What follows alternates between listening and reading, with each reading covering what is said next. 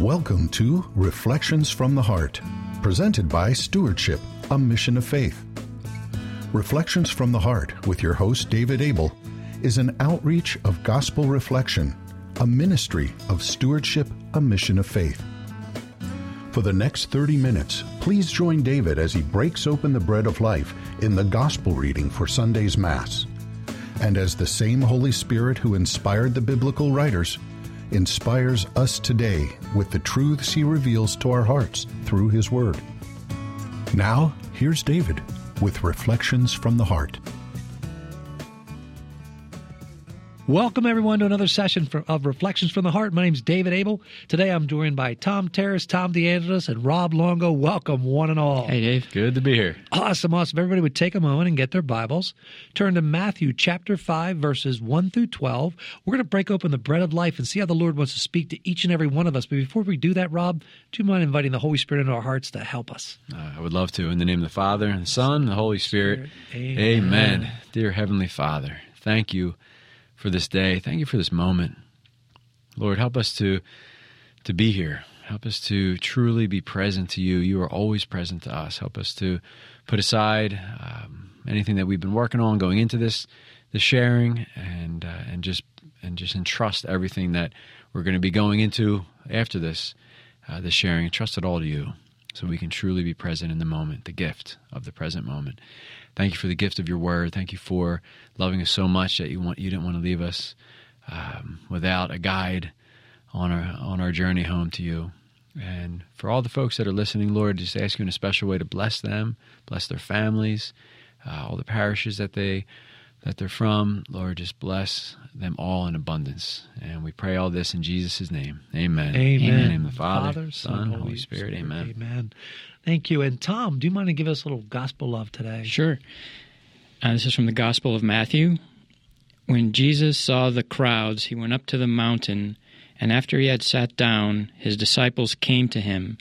He began to teach them, saying, Blessed are the poor in spirit, for theirs is the kingdom of heaven. Blessed are they who mourn, for they will be comforted. Blessed are the meek, for they will inherit the land. Blessed are they who hunger and thirst for righteousness, for they will be satisfied. Blessed are the merciful, for they will be shown mercy. Blessed are the clean of heart, for they will see God. Blessed are the peacemakers, for they will be called children of God. Blessed are they who are persecuted for the sake of righteousness, for theirs is the kingdom of heaven. Blessed are you when they insult you and persecute you and utter every kind of evil against you falsely because of me. Rejoice and be glad, for your reward will be great in heaven. The Gospel of the Lord. Praise, Praise you, you, Lord Lord Jesus Jesus Christ. Christ. We often hear "rejoice and be glad," but to uh, to rejoice and be glad after being insulted and persecuted, we don't, we, we don't hear that one too much from the world. But uh, since when is Jesus following the way of the world? So this is completely backwards, upside down, um, and I'm sure we've all experienced persecution because of our faith. And uh, you know, the one thing that that spoke to me, Tom, when you were reading that, was uh, because of me that blessed are you when they insult you and persecute you and utter every kind of evil against you falsely because of me. Rejoice and be glad. The place the Lord is trying to take me is, you know, if you're if you're receiving a hard time and it's because of me, great. But if you're if you're receiving a hard time because you're being a knucklehead, then uh, don't don't put that one on me. You know, that's uh, you know, are we truly being the hands and feet, the love, the joy, the truth of of our Lord? Um, and we're and we're receiving some some hard knocks because of that. Okay, but if it's you know something that is you know that is is is it in our approach? Is it in our you know our making people feel uncomfortable? Whatever you know. So Lord, just reveal to me, and and if anybody wants to join me in that prayer, reveal to us because you know we're the front porch of the Catholic Church. And each of us individually, the people that we see on a daily basis, we are the front porch of the church. That you know they need to feel comfortable with us if they're going to step back in to the church.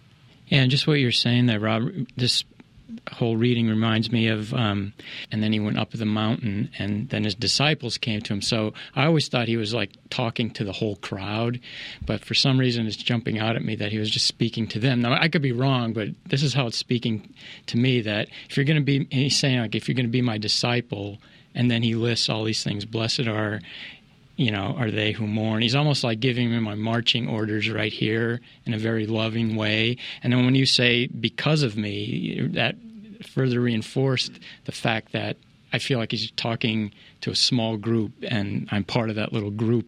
That if you're going to be my disciple, you know that this is what you should do or this is what you should. They're, they're receiving spiritual direction exactly. from, from our that's, Lord. That's, that's, what I was trying to say. That's yeah. pretty cool. Yeah. This is uh, part of the Sermon on the Mount, and it's often been described by um, scripture scholars and theologians as the charter, Jesus' charter for his church. I mean, this is, you go through, you know, the first part of Matthew, chapter 5 and chapter 6, it's not just the beatitudes it's it's the passages about you know you have heard it said this but i tell you this you know you've heard it said uh, you know an eye for an eye a tooth for tooth but i tell you love your enemies so he lays the whole the whole thing out there. And of course, you know, Matthew lays it out that way because at the beginning of his gospel, he basically has the the lawgiver giving, you know, the charter for his church as he lays it out. So uh, this is this is a, a, critical. This is like the heart of it, and uh, and it's but it's always been the teachings to the disciples. You know, some of it's to the crowd. Some of it, this it looks like is just, you know, the disciples had come to him and he began to teach them. So but it's this is very powerful, and, and you know even in the context, it's it's even more powerful. You know, this this whole thing, which you just pointed out, Tom, of the crowds. You know, there's a lot of people that know about Jesus. A lot of people say they know Jesus, but it's only those that that put that knowing into action. Jesus went up the mountain. That's not a small feat. And he sat down, and then only his disciples went up to truly be taught. Because a disciple of Jesus Christ, there's three criteria. Number one, deny yourself. Number two, pick up your cross. And number three, follow him. He went up the mountain, follow him daily. So for me, I think you're 100% correct. A lot of people know about Jesus, a lot of people talk about Jesus, but our yes to the Lord is a call to action. And I wrote this little little ditty down that the Lord gave me last week that faith, our faith is a free gift from God. You can't earn it. You can't you can't buy it. So it's a free gift to, from God to be lived in love. To be lived in love. It's a call to action. And if we look at this, you know, it is a call to action. You know, we mourn and then we, we're, we sometimes we're comforted and sometimes we're the comforter you know? And for me to be meek for we hunger and thirst for righteousness that's a litmus test of our heart. Is that what i hunger and thirst for? Who do i want a new car a new house a new this a new that? Do i hunger and thirst for righteousness? And i love as i was looking at this i circled all the different words. So the ones that are poor in spirit recognizing that god is a source for everything. God is their strength. They know without God, they are nothing. That recognition and that full surrender to that, it says theirs is, that's present tense. Theirs is the kingdom of God. And then we go into promises that if they if those who mourn they will be they will inherit they will be they will see they will be these are all promises but then we go back to when you're persecuted, theirs is present tense, the kingdom of heaven. And that's, Rob, you used this ditty today that I didn't catch on it, so I can't repeat it. But, you know, we're basically living in the something in the kingdom of God, but heading to heaven, something to that effect. I forget the ditty you said, but you know, I mean, experiencing heaven on the way to heaven. That, that's it. Yeah. Something to that effect. God, God yeah. wants to allow us to experience right. heaven on the way. Every time we love unconditionally, every time we come outside of ourselves, do you know what I mean? And we comfort. You know, we mourn with others. We are meek. We are peacemakers. You know, we're merciful, clean of heart. Every we come times out of ourselves, we experience that little taste of heaven when we taste unconditional love or when we share that. And so for me, this is a great promise, and it's also a call to action because our faith, which is a free gift, needs to be lived every day in love. And that's James 2:24. Because faith without works, works of love is dead. And works works without faith, doing all the, the right things without faith is dead. But you have to have both together. And it really gave me great clarity as I was reflecting on that. Uh, I've, I've heard that said, and and and just now for the first time, um, I'm just thinking, why, why would why would anyone do works without faith? You know, if, if you truly are doing the works of mercy and, and you're going out and, and serving the poor and, and reaching out, it's got to come from so I, I can see oh, to be to be to look good. To I mean, yeah, pride. Yeah, I, absolutely. Look what I did. Yeah. I I brought a thousand people to Jesus. I did this. I did that. I I'm afraid to say I probably have done that in my in my right. life where I've done things because people were going to you know people are going to see me doing them. You're going to get your, your notoriety, the picture in the paper. Yeah, good good works don't just come from your heart. Sometimes they come from your arrogance. You know, your yeah. your your vanity. Well, at least you're you're rooted yeah. in faith, and then you, you could have been off guard. So if someone's like doesn't have any faith, you still think they There's would? There's a lot of atheists that do a lot of good. That's correct. Absolutely. But but in two, I mean, rooted in faith is sometimes the problem because I know the code. I know that if I do this, people will think well of me. Okay. You know, an atheist might just do it because it's their their heart is inclined that way. Now they don't believe, but but yeah, that's uh, okay. All right, good. I, I, wish I could say that you that your instinct on that was correct, but I know better from my own experience in life. Yeah, yeah. So, uh, and you know what? It's not. That's where we can't judge. God says, don't judge. God knows the motives of our hearts in everything we do. And so that motive of the heart, and that's why it's it's really clear.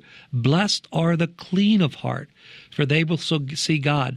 And and this morning at mass, I did. I, the Lord gave me this this this word image for me, and the word was purgation, to purge something out, in the to purge it out, but is not just a emptying of something it's a replacing with something else.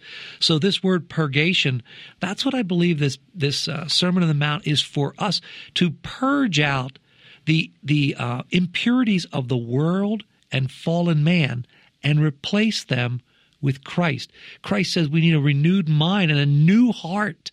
We need his heart heart living in us. And so for me, this purgation process, you know, and I thank the Lord for the teaching of the Catholic Church that there is purgatory because God promises in sacred scripture, He will finish the good work He started in us. So if we're not perfect the moment we die, thank you, Lord, that there is that continuation of the purgation process because when we enter heaven, Revelations tells us nothing unclean can enter heaven. There's no envy, no pride, no I did anything.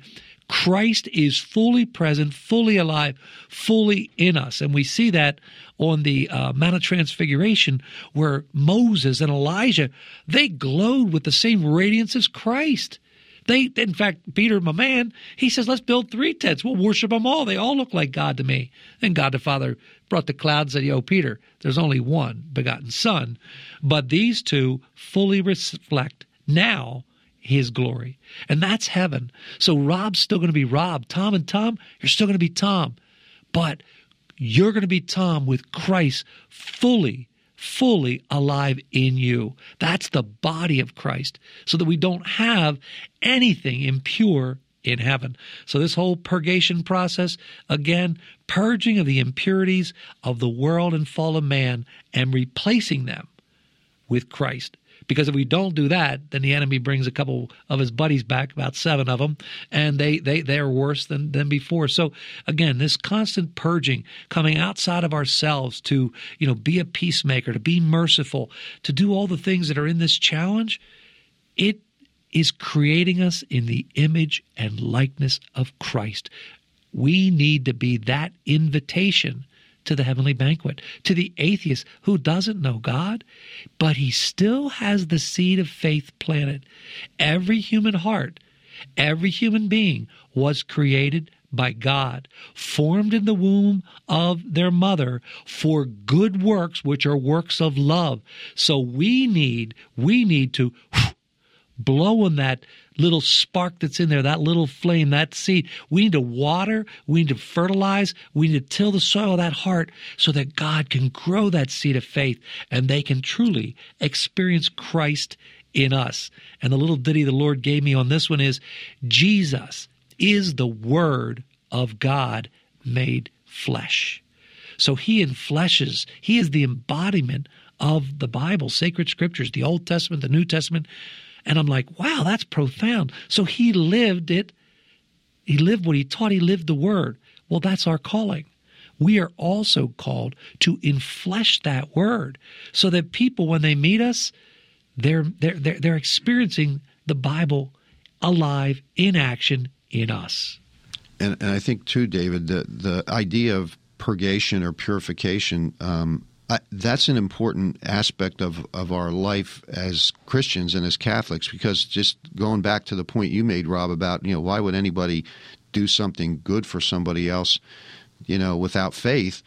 And the fact of the matter is, uh, you know, and I think back to experiences where I maybe postured something or did something because I thought I was going to get you know some accolades or it would position me well within in the view of other people a lot of times that wasn't done intentionally it was done just because I knew that was a good thing and other people would appreciate it and so I'm going to do it and then later you come to realize that that wasn't with the motive of Christ. It wasn't out of the goodness of your heart. It was really more for that. And if it hadn't have been for that, I might not have been as charitable or as conscious or aware.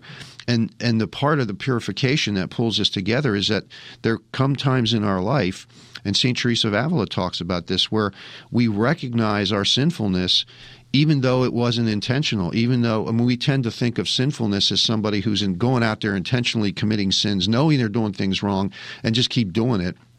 And this is really good Christians, good Catholics who are doing things like that. And then it's almost like when you accidentally offend somebody and you don't realize it and then later in the evening maybe you go oh geez you know you kind of whack yourself in the head and say what did I what did I say that for? I didn't realize that might have you know it, it's that kind of a recognition in our experience. And the Lord you know the Holy Spirit comes to us in those moments and and that's part of the purification. That's what it's like on the ground to have the Holy Spirit come to you and say you know what? That really wasn't for the right reasons. You you thought it was good. You felt good about it. All that was good you really need to think harder about why you're doing this or why you're you know because that to me is the is uh, again st teresa of avila talks about that. There's you know when we get to these later mansions and we're closer to the you know to the core of our soul and closer to god there are things that God purges out of us. There are things that He lets us see that are keeping us from getting closer to Him, and we look at that and we go, "Geez, I can't believe I did that." And that's that's the purification. And you know, when you become aware of that and sensitive to that, then you start seeing more and more things, and it just opens up more and more of the the grace of the Holy Spirit to say, "What about this? What about that?" You know, and uh, it's not a great feeling sometimes, but you know it, does. It, it's an enlightenment, it, and it's part of that whole purification, that purgation process. Yeah. Now the the uh, one beatitude, blessed are the peacemakers, for they will be called children of God. Do you think there's a, a potential for us to um, uh, to take that to an extreme that's that's not healthy? You know, we're we're made in the image and likeness of God, and if if someone is doing something to damage that and we don't say anything and create boundaries or whatever that that the peace is being robbed from us. Um, you know so we think we're being peacemakers by not saying anything but i forget who it was. There's well that's saint, not showing a person love. Yeah so there's a, there's a saint that said you know if you keep things within that should be told truth with love then then it just writhes and I mean, it was, it was the, the way he put it was was beautiful. So i think we have to be careful because some christians might look at this and say, "Well, okay, I can't say anything. I'm just going to make peace. peace. Yeah, keep the peace." But see, but it's not. So. It's not. It's not a peace letter. It's a peacemaker. It's an act. It's somebody's going out ah, and making okay. peace. So, what, so what kind of counsel would you guys give to folks listening that might be in that situation where? They're not saying anything. They, you know, they're you know in a, in, a, in a relationship where they're being demeaned or whatever, and they're not saying anything, thinking that that as being the peacemaker. Well, perfect example of that, and I'll give you my example is I was in a relationship where the person would wound me continually in my heart, pierce my heart, and the person would always say to me, "Did that hurt you?" And my response was, "Oh no, no, no, I'm good. No, no, that didn't hurt." but I was lying. It did hurt. And it wasn't helping this person grow because they continually hurt hurt me because I told him it was okay. So that cycle persisted and it ended up separating us, you know, in our relationship because it got so built up that it virtually just ended the relationship between us. So I didn't help them and they didn't realize they were hurting me. That's an injustice and that's not love. So for me, what I would say is this what I do now is if my heart gets pierced, somebody hurts me, I immediately go to my heart and pray, Holy Spirit, help me. Give me the words. Allow me to share truth with love. And then I, a lot of times I'll ask permission, may I help you with something? And a person typically is always going to say, well, sure, absolutely. So, you know, Bob, Jim, Sue, whatever your name is, that really hurt me. That really, that pierced my heart. And, you know, here's why if you choose to do it that way. But that way you're helping them grow. Otherwise, they stay stuck in that area and it's not good for them. And so, to one of the things I've, I've done is I've prayed to the Holy Spirit for the gift of courage every day.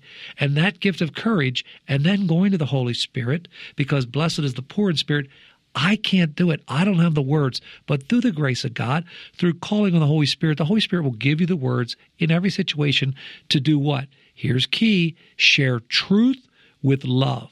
Share truth with love. You can't divide the two. It's like dividing Christ. So every situation is different. Everything's unique. You must be obedient to the Spirit's prompting in your hearts. Go to prayer immediately. And sometimes the Spirit will tell you, now's not the time person's not open to receiving the message. You know what I'm saying? But Rob, to your point, you do need to have safe boundaries. Safe boundaries means you don't allow people to abuse you. That's not healthy. Emotional abuse, physical abuse, that's not of God. It's not. There's a great book out called Boundaries.